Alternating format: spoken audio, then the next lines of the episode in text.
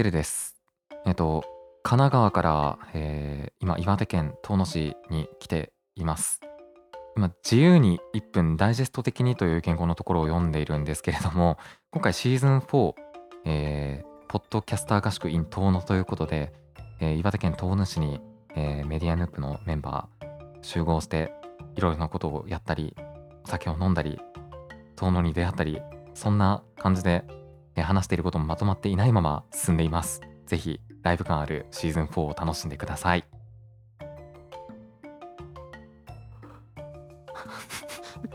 まあいいかも 今回のテーマがなんか毎日一回ライブそのああ、まあそうですね特に細かいなく進んでいくとハードルを下げようみたいなところあるんですよね。ああ、本当にこれ一番本当に怖いんですよね。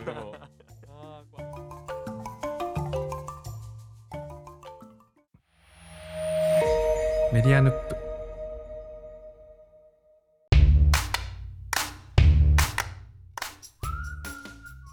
こんばんは佐々木留ですこんばんは、宮本です。こんばんは、てるうです。今日はですね心なしか声が 大きくなってるのはなんでかっていうとですねはい。初めて初めてだよね3人揃って収録してるっていうはいすっごい珍しいリアルな場でですもんね。んん。どんぐらい珍しいかっていうと僕とてるさんが会ったのは今日で2回目2回目ですね。で、僕と宮本さんが会ったのも、二回目ですもんね。佐々木さんと同じエリアにいるはずなんですけどね。同じエリアにいるはずだししかもこの配信がね今日でね27回目のいはずなんですそうですよね。27回目ねあてるさんってこういう大きさなんだっていうの確かに最初思いますよね。身長とかね確かにうんそのあてるさんそういえばこんな大きさだった？わと思うって。ん。あの、電車ですごい思いました。釜石線。あー。あ来る時にね。そうそっか。そっ来る時に、はいはい。その斜め蓮向かいでうん。座って電車来てたんですけど、ああ佐々木玲さんだっていう。そうだね。俺も思った。あてるさん目の前にいるわ。の時のこの喋りの空気感とか、あリアルだとこうなるんだみたいな感じでしたね。でさてるさんがなんか感想言いそうになるたびに「あごめんごめんこれちょっと今晩の収録待っとっといて」って ポッドキャスターあるあるみたいな。そう、まあ、喋りを封じられてきてましたね。新鮮さを取っておきたいのでどうかあの、うん。その辺にしといてくださいって言って。そんなこんなで喋らないまま来てますね。おー喋らないし前知識も何もないままあの遠野物語の会があったのにもかかわらず全くわからない状況ではいはい。訪れました。いや新鮮ですよね。だってきっと遠野に来る人って遠野のことをやっぱりある程度知ってて、何か目的があって遠野に来る人が多いと思うので、うんうん何も知らないでなぜか遠野に来てる状態ができてるってことですもんね今。本当にそうです。そうですよね。なんか合宿やるぞとついては岩手県遠野市に来ていただきますって言って。来て。デスゲームの最初みたいな感じのノリで。確かに。目が覚めるとっていうぐらいのノリで、ねてるさん北海道出身だから飛行機乗るのは慣れてるけど、うん、東北新幹線のチケット買うのは慣れてなさすぎて。佐々木さんこれでこれで新幹線乗れますかってなんかもうすごいなんかこうわたわたしたわたわたした文面の。乗る20分前に。乗る20分前になんかディスコードの DM で写真が来て。すごい本当に直前にわたわたしてるやつですね。う。ん、そうなんですよ。「はやぶさは全席指定です」自由席では乗れません」90分です。今。今すぐ緑の窓口にダッシュしてください」はいって言ってそのまま緑の窓口行ってうん。指定席にしてもらったとかもありましたね。すごいそもそも来る前から。すごいですね。そう来る前からというと寝ないで来てますし、うんちなみに今どういう状況かっていうと,、えー、と2022年5月23日の夜今7時ぐらい7はいですかね、で僕とてるさんが東京の、えー、と東京駅ですね。を出発したのが7時16分のはやぶさ101号みたいなのにそうですね。乗ってきて。うん。んで昼間そのおのおのお仕事してうん。で夕ご飯夕ご飯っていうかちょっと取る前に一杯飲もうぜっつって。うん、夕ご飯ですらないよねあれ。そうですね。飲んで？飲んで。で発声流練習をねうん。十分にとは言えないかもしれないけどちょっとやって。今っていう感じです。そうそうですね。まあ、その仕事やってる裏で僕はちょっと観光してましたけど。そうだね。あの 俺仕事してたけどなんかどっか行った？や仕事もしてたんですよ。うんうん。仕事もしてたっていうか本当は有給なんで仕事しちゃいけないんですけど そっかそっか休みを取って。そうですね、はい。休み取ってきてて仕事のミーティングちょっと終わった後にあの飲むちょっと前か。はいはい。飲むちょっとまあいろいろあったんですけど機材とかいろいろあったんですけどそのあ前に若干遠野市とはみたいなところ、うん。でうんあの今 U レジデンスうん。にいるんですけどそこの付近をいろいろちょっと探索してましたね。ううん。んえどこ行きました？近くだと。えっと最初にあの神社に行きました。何神社だっけ？神社？もしかしてちょっと階段登った？ちょっとっていうかめっちゃ登ってなんかハーハーなりましあた。あそれ南部神社ですね。南部神社。あそう南部神社。南部神社ってのは江戸時代東の南部市のその南部藩のまあ守護する神社ってことで。あ博物館で見たやつだそうだ。そうそうそうそうそう。そう階段そこそこ登って山の中腹あたりにあるうん。南部神社、登りました。なんか2泊2例1 2例2泊1例の正しいやり方とか、うん。鈴？うん。のなんか鳴らし方みたいなのも書いてあるところでなんかちゃんと鳴らして帰ってきました、なんかちゃんと観光してました。ちゃんと観光してるね南部神社ね、ちゃんと観光しましたねあの本当はそこのすぐ隣にあるその博物館はい。うん、うんうん。うんに行こうと思ってたんですけどちょっと神社とかそういうのに目がなくて先行こうかなと思ってちょっと階段登って行ってから博物館行ってっていう感じでしたね。うん。いや正しいね。もう遠野来て一発目がその博物館に行くっていうのは正しいですいやそうっすね。確かに。そうなんだ。あのエンジ色のね建物ね、そうですうね、ん、あれ1980年にできたあの今から42年前かできたやつで。で大大体ね博物館ってね大体地域の博物館って石器時代のうん。縄文時代のなんかあれのあの展示するっていうのが普通なんだけどうん。遠野だからその民族博物館うん。ってことで昔話とかなんかねそういうとこからスタートするねちょっと変わった博物館なんですよあそこなんか僕あんまり博物館って行かない行かないっていうか確かに行かないよね。いやなんか変わったも何もあれが。そうですね。いやだからちょっとなんかそのスタンダードでそうなんかが分かんないっていう前提があるんですけど、う。んなんかめちゃくちゃ音響とか演出 注目まあポイントが 確かに。そう音っすね。響そうっすね。すごいすごくて確音響ですごいなって思ったのが2箇所あって1あ箇所がえ基本スピーカーがフロントにないんですよね。いや見るとこ違うの俺そんなの見たことないわ。確かに何十音響回も見たことあの場所とかるけど見たことないっすね。いや基本なんかその上にあるスピーカーからしかもステレオで出てるんですよね音が、うん。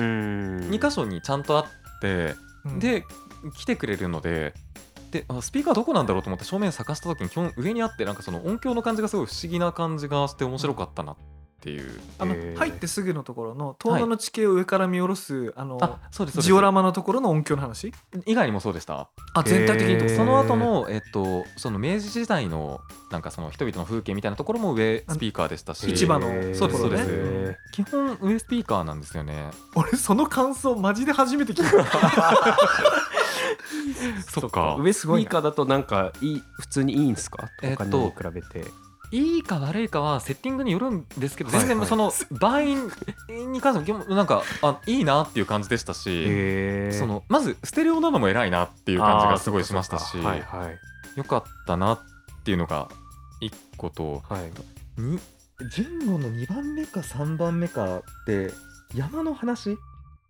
うん。になるところの入り口のところでうん。あの映像は一切なくってパネルパネルはたくさんあったんですけどで見てると山の音がめちゃくちゃ聞こえてくるシーンの場所があったんですよね。アンビエントな。そう、めちゃくちゃアンビエントでその実際にあるであろう音っていうのをずっと体感できる場所があってで結構読み込んでたので読み込みながらその雰囲気が入ってくるような音響空間作られてるスペースがあってあすごい素敵だなっていう感覚がありましたね。3番目かな多分。山仕事の回だ俺が行ったことがある博物館なのかどうか怪しいぐらいにいや本当ですよね。どこのことかそうだよ分かんないな。あのそそこのそこのですけど。東の博物東の市立博物館ですね、はい。いそうっすよね。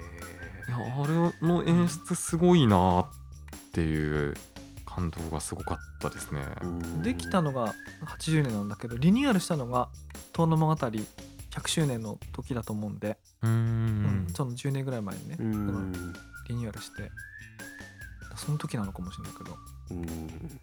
いやもうそうですしタッチパネルとかにも対応してましたしそのさっきおっしゃった一番最初に僕が音響で感動したんじゃないかと思われてた場所。うん。その遠野の歴史ここにありみたいなそのスタートのところを教えてくれるところの演出もそのものにこう投影する映像。その陰影がある感じの状況の中で投影する映像があったりだとか全体的になんかその演出凝っててこれスタンダードなのかな現代のか遠野が凄まじいのかがちょっと分からなかったんですよね。やっあれね結構いいと思う。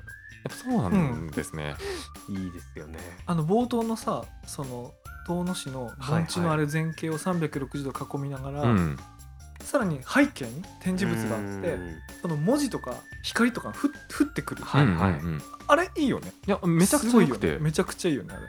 めちゃくちゃ良かったんですけどなんかその前段階でちょっとなんか知ってる知識がいくつかあってうん。あの佐々木さんとやってるあの TRPG はいはい。あそうなんですよ。多少ねあの宮本さんその TRPG 見てないからはいはいあれだと思うんだけど、メディアヌップのシーズン1っていうのがあのあなたの知らないロードス当選記の世界ってテーマで、はいはい。まあ、TRPG テーブルトークロールプレインゲームを取り上げたんだけど、うん。やってるうちにどうしてもやりたくなって あの収録に集まったメンバーでメディアヌップの隠れチャンネル、そのプライベートチャンネルで月に1回テーブルトークロールプレインゲームやってるんですよ。はいはいやってましたねあのうんやってる雰囲気はわかるでしょ？やってる雰囲気はわかる。でしょ？でも今はじ月に1回やってるんですか？大体そのペースになってますよね。えっとね、今ね、えっ、と、2回プラス1回、その準備の1回と本編2回で、まあ、合計はい。3回やってるんですけすど、ごいそんなにやってたんだ。それ僕がゲームバス、うん。マスターっていうのやって、はい。プレイヤーが5人いて、で、ロールプレインゲームっていうのは、ゲームマスターがその世界観とかシナリオっていうかね、シナリオのベースかな、はいうん。はい物語を作るのは参加者だから、どうなるかっていうのは分かんないんだけど、うん。そのベースを作ってるのは僕なんだけど、はいはい。で特にね、どういうものかって特に説明してなかったの。ただその場所がトーヌップって場所だっていうところからまあその 何らかその 音が似てるね。そう。遠野と遠野音が似てるはいなっていうのもありますし、うん。まあ、そのいくら察しが悪い人間でもなんかその察しがつくぐらいの感じではあったんですけど、うん。そのなんだろうな。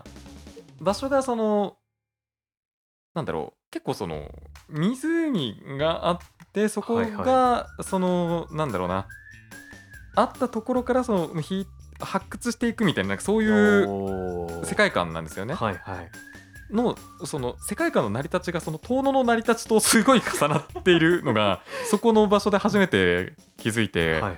あなんかベースここにあったんやっていう。そうかその旅したシナリオが博物館に行ったらそう。最初あったっていう。さっき TRPG なんですよね僕。遠野の歴史。つまりそのそのねファンタジー世界だから、はい。あのファンタジーのロールプレインゲームなんだけど昔その盆地が湖に沈んだと、うん。それが水が引いて、うん。でその水が引いたところにこう遺跡が現れて、うん。そこにこう宝物を探しに行く冒険者の話はいはい。をして、はいそれをいかそこにねゴブリンとかね、まあ、うんやがてはドラゴンとかが出てくるんだろうと思うんだけど、そういうでみんな剣とね持って魔法を唱えるって世界なんだけどでそれ散々説明して後にその博物館行ったらその置いてるジオラマがうん。これ TRPG の世界やなみたいな。いやそうめちゃくちゃ見たことある。あれ僕なんか発掘したことあるなこれみたいな。なんか知ってるし行ったことあるけどなみたいな。なんならね遠野に来たことないのに遠野何回も冒険したことある。んですよそうですよね。そうですよね。何回もあるんですよね。発掘したことがあってここ掘るとなんか出てくるんですよね。っていうの分かってたんですけど。改めて教えてもらいましたね。すごい。いいですねだからねいつかそういう思いをしてほしくて特に説明しなかったんです。よ 前振りがすごいですね。前振りが。準備がすんごい長い。ゲームを最初にやった人にとってはうん。聖地巡礼になるじゃん、聖地巡礼でしたね。うん。あのゲームの世界これだなみたいになるでしょ。なりましたけどあの TRPG のプレイヤーの中で多分僕だけですよね今のところなってるのは。そうねあのでももしその参加したりね聞いてくれてる人が、いつかねこうかに。来たらえこれむしろゲームやんみたいな、うん。えゲームでしたね、うんゲームだったね、完全にゲームでした。うん。あとそう。カップルもいました？あ博え物館に。今日月ちなみに月曜日ですから。うん。しかも行ったの何時ですか？3時とか4時とか。そうですね。3時4時の合間ぐらいうにん。行って、その最初それ見ようと思ったんですよ。カップルを？いや違う違う違う違う違う。何を？いやカップルじゃなくてそのそうでしたね。なんだっけ。カップルは見ようと思った気持ちはなくてそのなんか渋いやつだと思ったんですよ。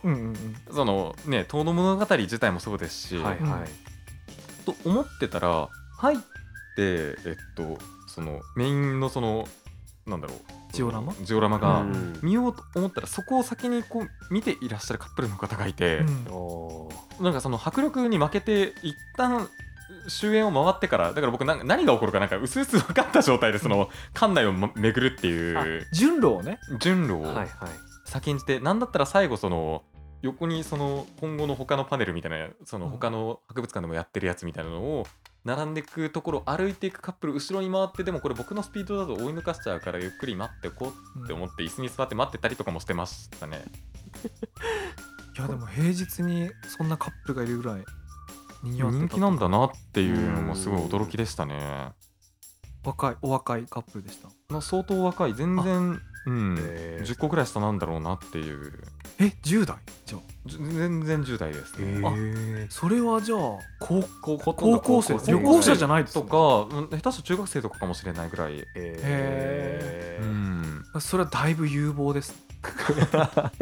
そ うデートスポット博物館ですもんね。相当でも僕それできるようになったのだいぶ年取ってからでしたもんね。そうですよね。うん、えそれこそ宮本さんとか遠野在住でーはい。いろいろその遠くから来る人とはいはい。か案内したりはい。喋ることあると思う、はい。博物館でよく行きます？あでも博物館はよく行きますね、うん。なんかまず一回行ってからの方が多分こう街あのそうだね。歩くにも絶対面白いからまず一回博物館行った方がいいっていう話はしますね。あでもその街の解像度がすごい上がった感じというかなんだろう伝聞で聞いてた感じまだそこの博物館でも見てるだけなんですけどなんかより分かる感じはすごいして、うん。なんか一発目に行くのにはすごい素敵なスポット感もありましたね。そうっすね。うん。まあ、それこそだから、まあ、TRPG がそうなのか分かんない。本当最初ある程度こう ちゃんと知識をこうナレーションというか。前知識が入った状況でそうですよね。そうですシナリオを入れた状態でん。街歩きすると絶対いいですよね、本当にそうでしたね。うん。わかるなっていう感じで。俺の野望としてはねその遠野の町にいずれねクトゥルフをね クトゥルフっていうか怪物をね出そうかなと思ってあの怖いですよね。山ってって思いました？来るとき。いやなんかね来る時にさ俺はい釜井線で一緒に乗ってきてるんだけど、はもうねだいぶ手前のあたりから「あこれカッパ出る。カッパ出る」なんか言ってたけど、多分ねそれ多分ほん心からのね感想だと思うんだけど、い、やはい。はいカッパが出るのはもっと先です。そうですよね。思いながらね連れてきたんですけど、いやでもねどんどんその電車乗っていくにつれてそのカッパ濃度が上がっていくんですいやよ。ーいやでもそれはすごい俺もよくわかります。あの遠野うん。出身じゃなくてあの遠野の隣町に住んでたうんもともと地元はそっちですけど、ぱそこからこう遠野に入っていくとなんかどんどん入っていく感じがやっぱりありますよ。なんかほんと別世界への入り口感っていうか。なんかいるって言われても別に違和感ないなっていう風景なんですよね。そうですねあの柏木平の手前あたりがすごい深いよね。確かにそうですね。ちょっとなんかどこかって思い出せないけど多分あそこかな。あの柏木平っていうのはあの川がすごい U の字に蛇行してたとこがあるとうん思うんだけど、うんうんあの辺から徐々に徐々に開けていって宮森とかねその増沢うん綾織ってとこに行くんだけど、まあ一番深いとこなんだけどね。多分そこら辺でカッパ濃度がすごい上がったんでしょうね僕のカ中の。ッパいるカッパいると。かでは、うん。きっと。いやだからやっぱ遠野入ってくるときやっぱ釜石線で来た方がいいかもしれないですね。そういう意味ではやっぱそれで入ってきて、うん。車より出したら遅いぐらいの電車じゃないですか。あれなんか並走するところあるけど 車に追い越されてくイメージが。あるね。車道と車道と線路が本当うんぴったりなところにうん。一瞬そういうとこあるよね。そうですよね。あるからすごいゆっくりあの景色味わいながら遠野に入ってくるのめちゃくちゃいいと思いますね来る時喋ったんだけど柳田国夫が初めて遠野に来た時、まはい。うん。あ、1908年9年どっちだったかな？まあその来た時なんかは花巻からあのほぼ半日かけて馬車で来てるから、へえ半日手って思いましたね。そう半日。あの夜と震えて眠れないですもん。絶対。そう。途中ね3回ぐらい休憩するんだけどうん。いやねあれ面白いんだようね、ん。でもなんかそのあんだけ怖いというか怖いっていうと諸説ありますけどなんかその雰囲気を感じられるあの、うん。電車越しでもって思うと民話が発生するのになんか違和感ってないなってめちゃくちゃ思いましたし。ないよね。うん。あと博物館行って初めて分かったのが山仕事が多かったんだっていうことがすごい分かっうん。てその木であったりえっとなんだ？漁師とかそう買ったりだとか漁師だとか。炭焼きとかね。そうですね。うん。っていうそのなんかそこに逆に一緒に自然に風景としてあるからこそそのなんか恐れだったり教訓だったりっていうのが生まれてくるのもなんか自然なことなんだなみたいな納得の仕方でなんか解像度がめちゃくちゃ上がった感じはすごいしましたね。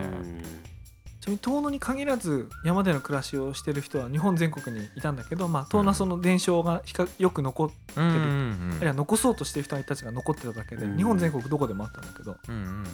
ちなみに TRPG ではねその山人っていうのが出てくるからね。うん。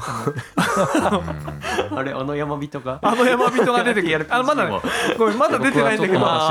出る出る準備をしております。へあのねうん。平地人と山人って2種類の人が出てくる。ーすごい。普通なんか村人とかなんかそういう。あの村人じゃない。平地人。なんか僕やたらネタバレ食らってます。よ。え違う違う違う違うネタバレくれたらこれあの序盤第0回に説明してる。あのこのそのねフォーセリアっていう、ねファンタジー世界のはいトーヌップっていう沼には3種類の人がいると、あの平らな部分に住んでる平地人と、はい。山に住んでる山人と、はい。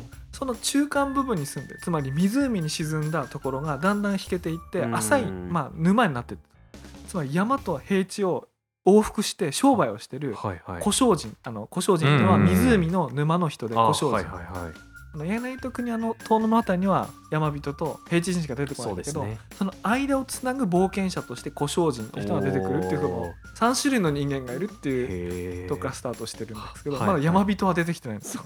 これ。お楽しみです山人は。なんか山伏が出てくるのも楽しみですね。そうそういうそういうのとかね。うんああとはなんか僕なんか上がってるな解像度。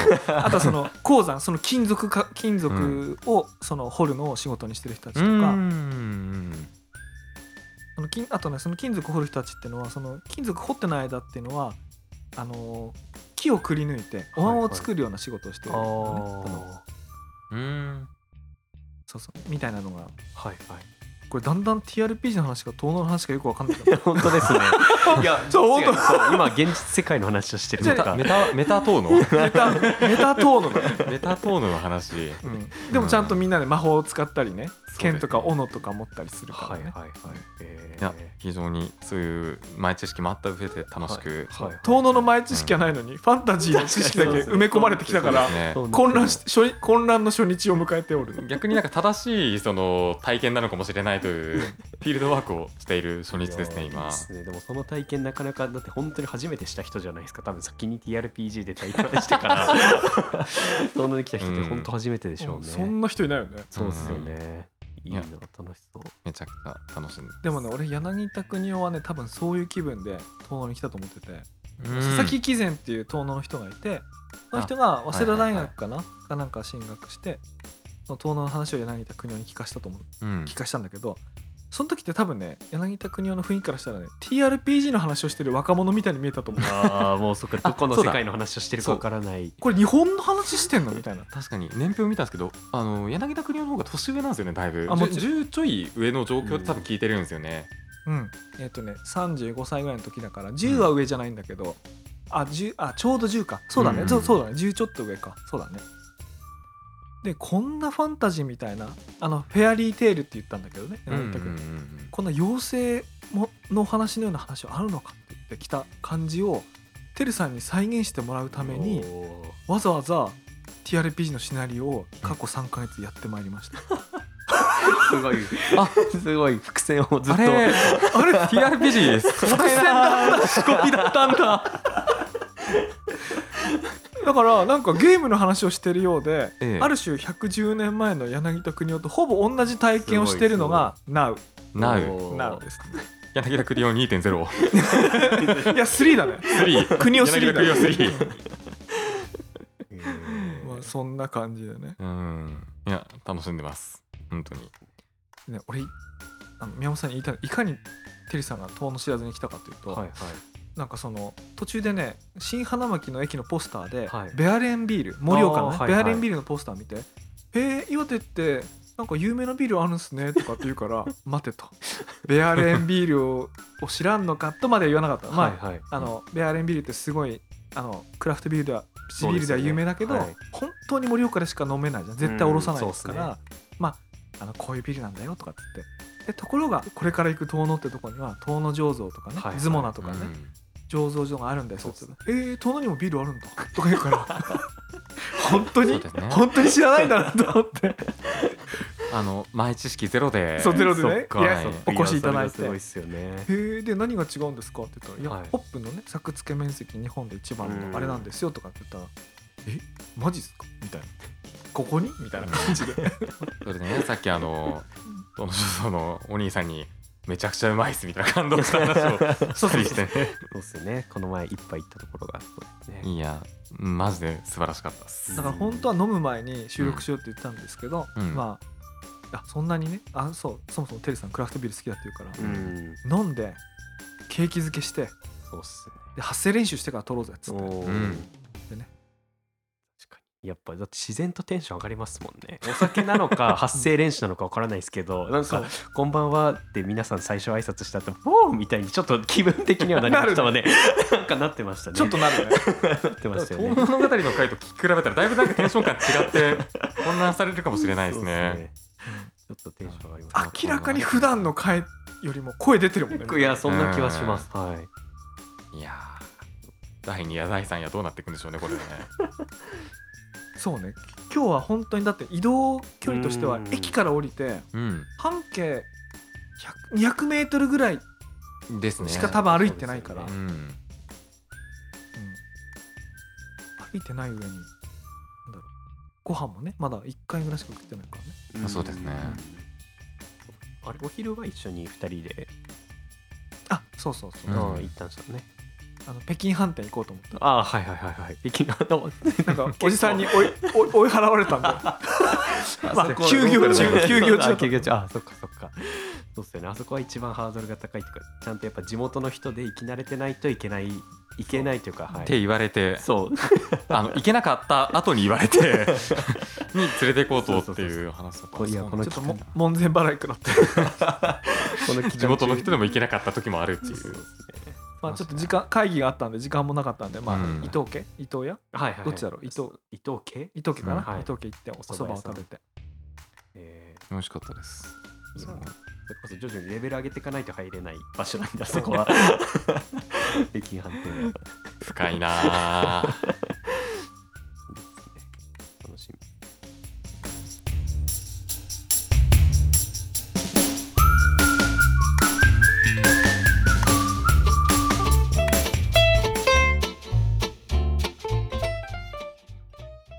メディアヌップではニュースレターの配信とディスコードのサーバーの運営も行っています。滞在中の写真などはそちらにも掲載していますのでぜひチェックしてみてください。メディアヌップでは番組へのメッセージも募集しています。お便りはニュースレターの中のリンクからお送りください。番組のフォロー、えー番組へのレビューもお願いいたします。番組公式ツイッターのフォローもぜひお願いいたします。アットマークヌップメディアアットマーク NUPMEDIA です。ハッシュタグメディアヌップをつけてのご感想もお待ちしています。いつも聞いていますなどお気軽にお寄せください。なってますはいそれではここまでのお相手は佐々木るとテルト宮本でした。では次回お楽しみにお楽しみに